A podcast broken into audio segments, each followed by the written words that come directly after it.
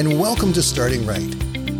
I am Danny Mack, and I'm going to be here every Monday to Friday to help you get a great start to your day.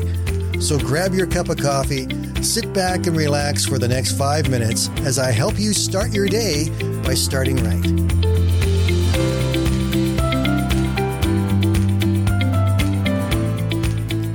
Before I get into the regular portion of the podcast today, I just want to give you some exciting news. Our website that hosts the podcast, that sends it out to all the places that you listen to it from, informed us that Starting Right has now surpassed 10,000 downloads since we first began. I am really excited about that, and I want to thank all of you who have been listening. You are what has made Starting Right successful, and I'm so grateful to each and every one of you. So I promise you, as you keep listening, we're going to keep giving you more of starting right. And we're going to help you have a great five minute start to your day every day, Monday to Friday. Thank you, my friends. I really appreciate your support. Today, I want to again remind us that on Sunday is Valentine's Day. It's a time when we are supposed to show love to our sweethearts. This is the first Valentine's that we've had under COVID. And sometimes the result has been that our expression of affection to each other has not been as, as often or as good as we would probably like it to be. We're just dealing with too much stress. But because of that, I want to look again at the same scripture we looked at yesterday, only we're going to look at it in a little bit different way. 1 Corinthians 13 is known as the love chapter. It tells us in some pretty good details what it really means to love somebody and to love each other. But I want to focus on verses 4 and 5 particularly, because these are the keys to our relationships, and they are also the checkup points for our relationships. And by looking at our checkup points, we can see if we are really showing love the way we need to to each other. 1 Corinthians 13, verse 4. Love is patient and kind. Love is not jealous or boastful or proud or rude. It does not demand its own way. It is not irritable, and it keeps no record of being wronged.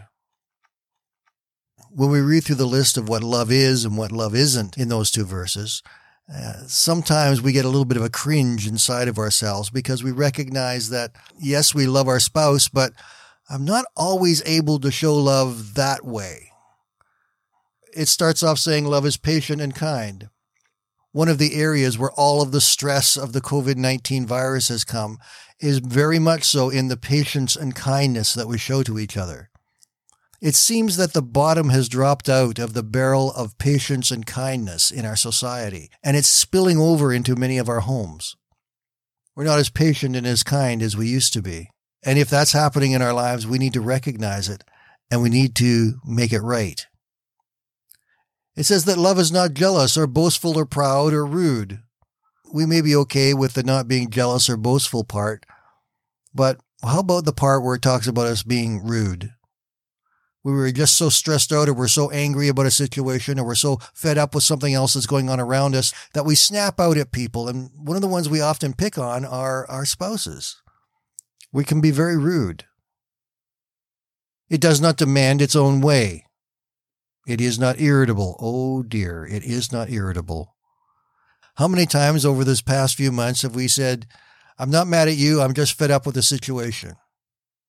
We're, we're irritable. Where someone will say something that will just sort of turn the switch within inside of us, and we respond in the rude way back to them, even to the ones that we hold most dear and that we love the most. Being irritable seems to be something that's becoming very popular. How about this last one? It keeps no record of being wronged. That's talking about those conversations where someone says to someone else, you know, I really wish you wouldn't do that. And so we respond back, well, you did such and such last Thursday and it really bothered me. So don't bug me about what you're bugging me about now because you're just bugging me. It's that kind of thing. We can't keep a record of it.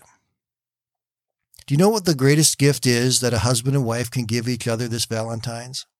It is the gift of humility and kindness and love. And it may have to start with one more gift the gift of forgiveness, where each of us take time to let our partner know that we are sorry for hurting them, for saying what we said, for doing what we've done, for letting the stress of everything get to us and to drive us a little bit crazy at times. And then if our spouse says that to us, it becomes important for us to accept it.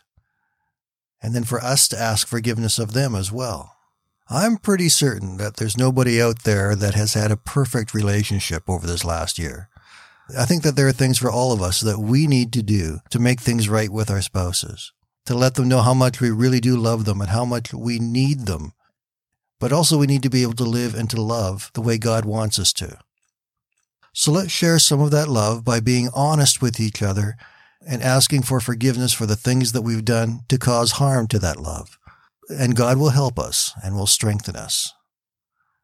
I hope you all have a really good Valentine's Day. Love each other. We'll talk to you again tomorrow, my friends.